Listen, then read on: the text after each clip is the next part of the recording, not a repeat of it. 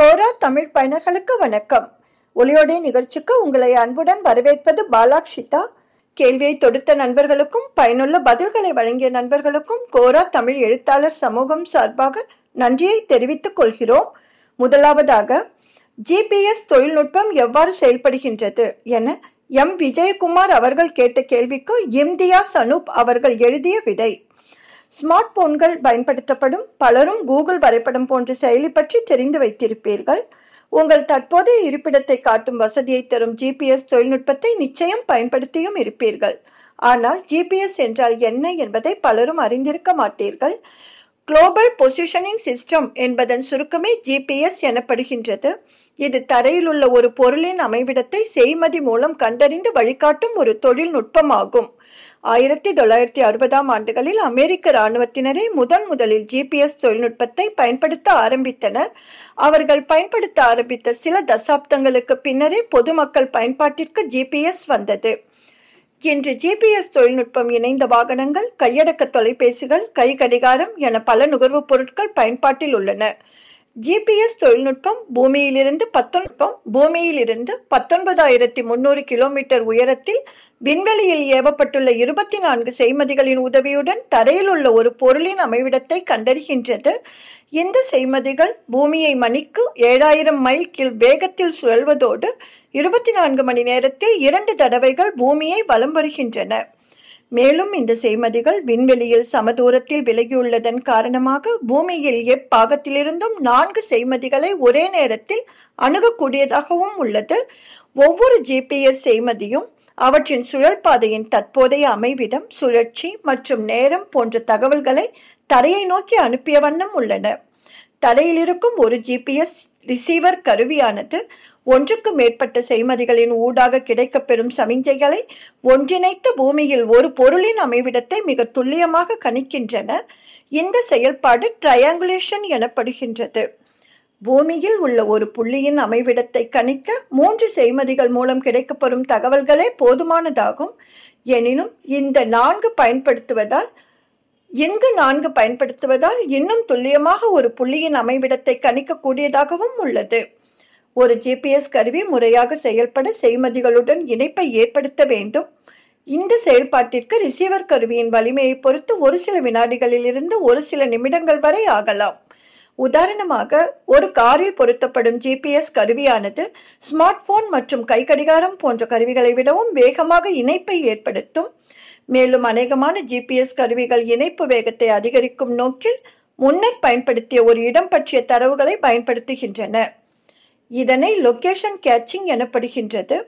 மேலும் முன்னர் பயன்படுத்திய தரவுகளை மேலும் முன்னர் பயன்படுத்திய தரவுகளை பதுக்கும் நினைவகத்தில் சேமிப்பதன் மூலம் ஒரு ஜிபிஎஸ் கருவி மிக விரைவாக ஒரு புள்ளியின் அமைவிடத்தை கணிக்க முடிவதோடு இன்னொரு தடவை எந்த செய்மதிகள் கிடைக்கக்கூடியதாய் உள்ளன என்பதை கண்டறிவதையும் இலக்குவாக்கியுள்ளது. ஜிபிஎஸ் கருவிகள் செய்மதிகளுடன் இணைப்பை ஏற்படுத்த தடைகள் இல்லாத ஒரு பாதை இருக்க வேண்டும் என்பதால் ஜிபிஎஸ் தொழில்நுட்பம் உட்புற பயன்பாட்டிற்கு ஏற்றதல்ல. எனவே ஸ்மார்ட் போன் டேப்லெட் போன்ற கையடக்க கருவிகள் ஒரு இடத்தின் அமைவிடத்தை அறிய வேறு வழிகளை கையாள்கின்றன. அதாவது செல்போன் கோபுரங்கள் மற்றும் பொதுமக்கள் பயன்பாட்டிற்கான ஒய்ஃபை சமிஞ்சை கிடைக்கப்பெறும் இடங்களை பயன்படுத்தி ஒரு பொருளின் அமைவிடத்தை கணிக்கின்றன. இத்தொழில்நுட்பம் லோக்கல் பொசிஷனிங் சிஸ்டம் எல்பிஎஸ் என அழைக்கப்படுகின்றது. எனினும் இந்த வசதி செய்மதிகளுடன் நிலையான இணைப்பை உருவாக்க முடியாத சந்தர்ப்பங்களிலேயே பயன்படுத்தப்படுகின்றது. கையடக்க கருவிகளில் ஜிபிஎஸ் வசதியை பயன்படுத்த இணைய வசதியும் இருக்க வேண்டும் என்ற அவசியம் இல்லை. அதாவது மொபைல் டேட்டாவை செயல்படுத்தாமலேயே நீங்கள் கையடக்க கருவிகளில் ஜிபிஎஸ் செய்மதிகளுடன் நேரடியாக இணைப்பை ஏற்படுத்த முடியும். எனினும் Google map Bing map Apple map போன்ற செயலிகளை பயன்படுத்த இணைய இணைப்பும் அவசியம். இணைய இணைப்பு இருந்தால் மாத்திரமே உங்கள் கையடக்க கருவி கூகுள் சர்வர்களுடன் இணைப்பை ஏற்படுத்தி உங்கள் அமைவிடம் பற்றிய மேலதிக தகவல்களை பெற்று தருகின்றது. டேர்ம் இன்சூரன்ஸ் அல்லது பிபிஎஃப் இரண்டில் எது சிறந்தது? இரண்டில் உள்ள சாதக பாதகம் என்ன? என சிவகுரு தர்மலிங்கம் அவர்கள் கேட்ட வினாவிற்கு வெங்கட்ராமன் சுப்பிரமணியம் அவர்கள் அளித்துள்ள பதில் தனிமனித நிதியில் இரண்டு விஷயம் முக்கியம். நிதி நிலைமையை காப்பது நிதி நிலைமையை பெருக்குவது. நிதி நிலைமையை காப்பது என்பது குடும்பத்தின் நிதி நிலைமை காக்கப்பட வேண்டும். திடீர் பெரிய செலவுகளிலிருந்து திடீர் பெரிய இழப்புகளிலிருந்து குடும்பத்தின் நிதி நிலைமையை காக்க வேண்டும். நிதி நிலைமையை பெருக்குவது என்பது குடும்பத்தின் தற்போதைய நிதிநிலையை விட மேம்பட்ட நிதி நிலைமையை அடைவது எதிர்காலத்தில் குழந்தைகளின் மேற்படிப்பு எதிர்காலத்தில் குழந்தைகளின் திருமணம் ஓய்வு காலத்தின் நிம்மதியான நிதி நிலைமை போன்றவை பார்ப்பது. ஆயுள் காப்பீடு என்பது நிதி நிலைமையை காப்பது என்ற குறிக்கோளின் கீழ் வருகின்றது.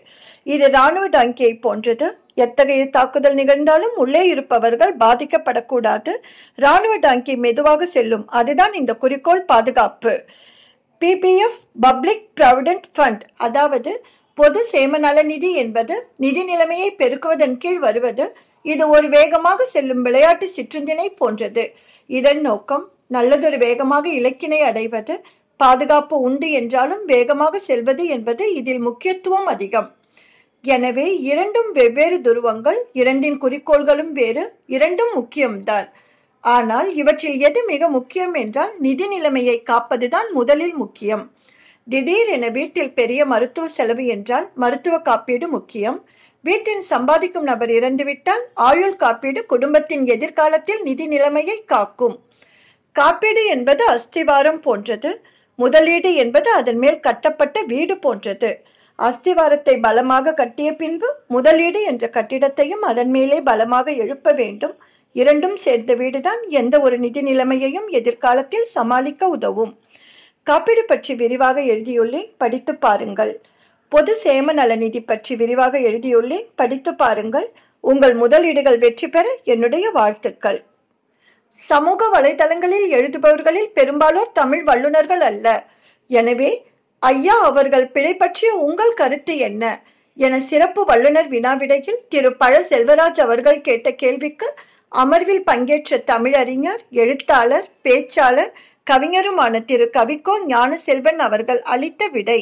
நாம் ஒரு பிரபலமான தொலைக்காட்சி நிலையத்தில் இரண்டு மாதங்கள் அங்கு பணி செய்வோர் அனைவருக்கும் மொத்தம் எழுபத்தி நான்கு பேர் காலை மாலை இரு வேளையும் ஐந்து மணி நேரம் என தமிழ் எழுத்துக்கள் உச்சரிப்பு வாக்கிய அமைப்பு சொற்பொருள் என அனைத்தும் கற்பித்தோம்.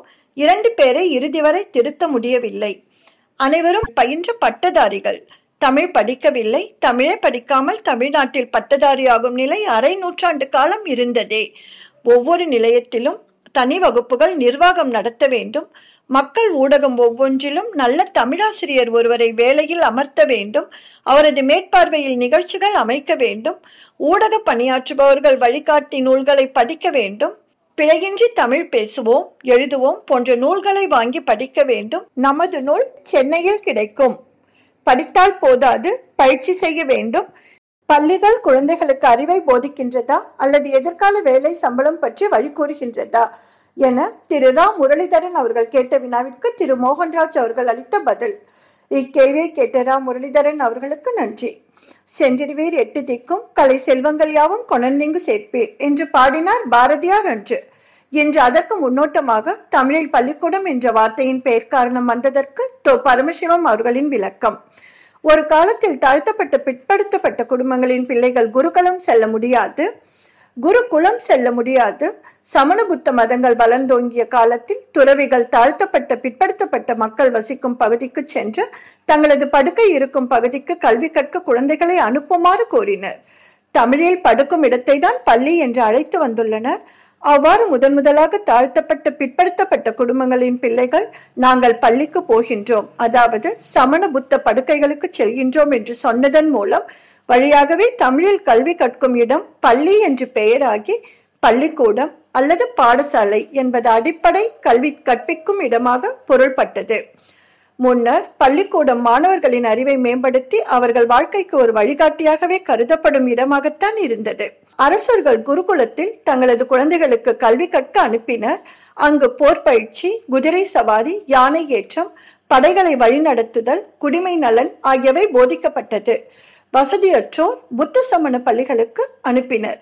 அங்கு அவர்களுக்கு வாழ்வியல் தத்துவம் காரண அறிவு ஆகியவை போதிக்கப்பட்டது. அந்த காலத்தில் எதிர்கால வேலை சம்பளம் பற்றிய விழிப்புணர்வை ஏற்படுத்தாத வகையில் பள்ளிகள் அமைந்திருந்தது. காலப்போக்கில் உலக அறிவு வியாபாரம் வர்த்தகம் தொழிற்புரட்சி இவை மக்கள் மத்தியில் ஒரு பெரிய விழிப்புணர்வை ஏற்படுத்தியதால் அத்துறை சார்ந்த கல்வி படிப்புகள் அறிமுகப்படுத்தப்பட்டது. இதனால் நிறைய கல்வி நிலையங்கள் திறக்கப்பட்டன. கல்வி அறிவு மேம்பட மேம்பட மக்களின் வேலைவாய்ப்பும் பெருகத் தொடங்கியது. ஒரு கட்டத்தில் இதை சமப்படுத்த முடியவில்லை. பெருகி வரும் மக்கள் தொகைக்கு ஏற்ப கல்வி நிலையங்கள் இருந்தாலும் அரசால் அனைவருக்கும் முழுமையாக கல்வி மற்றும் வேலை வாய்ப்பை வழங்க இயலவில்லை. இந்நிலையில் தனியார் கல்வி நிலையங்கள் மற்றும் தனியார் தொழில் நிறுவனங்கள் தோன்றுவது கட்டாயம் என்ற நிலை உருவானது. தொழிற்சாலையில் பணிபுரியும் தொழிலாளர்களுக்கு குறிப்பிட்ட அளவு நேரம் வேலைக்கேற்ற ஊதியம் குடியிருப்புகள் அனைத்தும் வழங்கப்பட்டன. இதனால் பணிபுரிபவர்களின் வாழ்க்கை தரம் உயர உயர பிற மக்களும் நல்ல கல்வி வேலை வாய்ப்புகள் இவைகளை எதிர்நோக்கி தங்கள் குழந்தைகளை உந்தத் தொடங்கினர். எனவே வேலை வாய்ப்பு பெற்றுத்தரும் கல்வியை போதிக்க கல்வி நிறுவனங்கள் முன்வந்தன. இதில் ஒரு பக்கம் மாணவர்களின் அறிவை மேம்படுத்தி கல்வியை தருவதற்கு பதிலாக தேர்வில் வெற்றி பெறும் நோக்கத்தில் நடத்தப்பட்ட மனப்பாட கல்வி பெரிதும் பங்கு வகிக்கின்றன. மத்திய அரசின் உயர்கல்வி நிறுவனங்கள் தவிர தனியார் அமைப்பில் உள்ள ஒரு சில கல்வி நிறுவனங்கள் தவிர பிற அனைத்து உயர்கல்வி நிறுவனங்கள் போட்டி போட்டுக்கொண்டு மாணவர்களை தேர்வுக்கு தயார்படுத்தினர். இதில் ஒரு பெரிய தவறு என்னவென்றால் அந்த இலக்கை மாணவர்கள் பெற தவறினால் அவன் மனதளவில் பாதிக்கப்பட வாய்ப்பு உள்ளது என்பதை கவனிக்க தவறினர். இதனால் பெற்றோர்கள் மாணவர்கள் இருவரும் பெரிய மன உளைச்சலுக்கு உள்ளாக நேர்ந்தது. இந்த வேலை வாய்ப்பை அவர்கள் பெற தவறும் பொழுது தகுதியுள்ள திறமை வாய்ந்த இளைஞர்களை பெரிய அளவில் ஊதியம் கொடுத்து மேலை நாடுகளில் பணியில் அமர்த்துகின்றனர். இங்கு நல்ல கல்வி கற்று அந்த திறமைகளை வெளிநாட்டு நிறுவனத்திற்கு தாரை வார்க்கின்றோம். இந்த நிலைதான் பிரெயின் ஜெயின் என்று அழைக்கப்படுகின்றது. வெளிநாடுகளில் இந்திய வம்சாவளி சாம்பியன்களின் வெற்றியை நாடு பெருமையுடன் கொண்டாடுகின்றது விளையாட்டு முதல் தொழில்நுட்ப துறை வரை. மறுமலர்ச்சி. கிபி ஐந்தாம் நூற்றாண்டில் ரோமானிய பேரரசு வீழ்ச்சி அடைந்த பொழுது பண்டைய இலக்கியங்களும் கலைகளும் அங்கு புறக்கணிக்கப்பட்டது. அதே நேரத்தில் கான்ஸ்டாண்டினோபிள் தலைநகராக கொண்ட கிழக்கு ரோமானிய பேரரசில் அவை பாதுகாக்கப்பட்டு வந்தன. ஆயிரத்தி நானூத்தி ஐம்பத்தி மூன்றாம் ஆண்டு ஆட்டோமென் துருக்கியர்கள் கான்ஸ்டினாண்டினோபிளை கைப்பற்றிய பொழுது அங்கு வாழ்ந்த பைசாண்டிய கிரேக்க அறிஞர்கள் ரோமாபுரிக்கு தப்பியோடினர் அவர்கள் தங்களுடன் கிரேக்க ரோமானிய பாரம்பரிய சிறப்புகளையும் கொண்டு சென்றனர். மீண்டும் பண்டைய இலக்கியங்கள் இத்தாலியில் புத்துயிர் பெற்றமையால் கேள்வி கேட்டு விடைபெறும் பண மனப்பாங்கு மக்களிடம் பெருகியது. இவ்வுணர்வின் விளைவால் அறிவியல் புவியியல் சமயம் இலக்கியம் கட்டிடக்கலை சிற்பம் ஓவியம் போன்றவற்றில் ஒரு எழுச்சி உண்டானது. இந்தியாவின் மூளை வடிகால் நாட்டின் பிரச்சனை. சில வாரங்களுக்கு முன்பு சமூக ஊடக நிறுவனமான ட்விட்டர் இந்தியாவில் பிறந்த பராக் அகர்வாலை நியமித்தது. இது இந்தியா முழுவதும் தொழில்நுட்ப நிர்வாகிக்கு பரவலான பெருமை மற்றும் கைத்தட்டலை தூண்டியது. மைக்ரோசாப்டின் சத்யா நாதெல்லா ஆல்பாபெட்டின் சுந்தர் பிச்சை மற்றும் ஐபிஎம்மின் அரவிந்த் கிருஷ்ணா போன்றவர்களின் இந்தியாவில் பிறந்த தொழில்நுட்ப தலைமை நிர்வாக அதிகாரிகளின் நீண்ட வரிசையில் அவர் சமீபத்தியவர். தொழில்நுட்பம் தவிர மற்ற துறைகளில் உள்ள இந்திய பாரம்பரியத்தை சேர்ந்தவர்களும் இந்த மாதம் அலைகளை உருவாக்கியுள்ளனர். சர்வதேச நாணய நிதியத்தின் முதல் துணை நிர்வாக இயக்குநரான கீதா கோபிநாத் நியமனம் மற்றும் New Zealand கிரிக்கெட்டின் Ajaz Patel global wealth migration ரிவ்யூவின் அறிக்கை கிட்டத்தட்ட ஐயாயிரம் இந்திய கோடீஸ்வரர்கள் இரண்டு சதவீதம் அதிக நிகர மதிப்புள்ள தனிநபர்கள் இரண்டாயிரத்தி இருபதில் மட்டும் மட்டும் வெளிநாடு சென்று விட்டனர் ரிப்போர்ட் இரண்டாயிரத்தி இருபதின் படி இந்தியாவில் பதினேழு புள்ளி ஐந்து மில்லியனுக்கும் அதிகமான புலம்பெயர்ந்தோர் வெளிநாடுகளில் வாழ்கின்றனர்.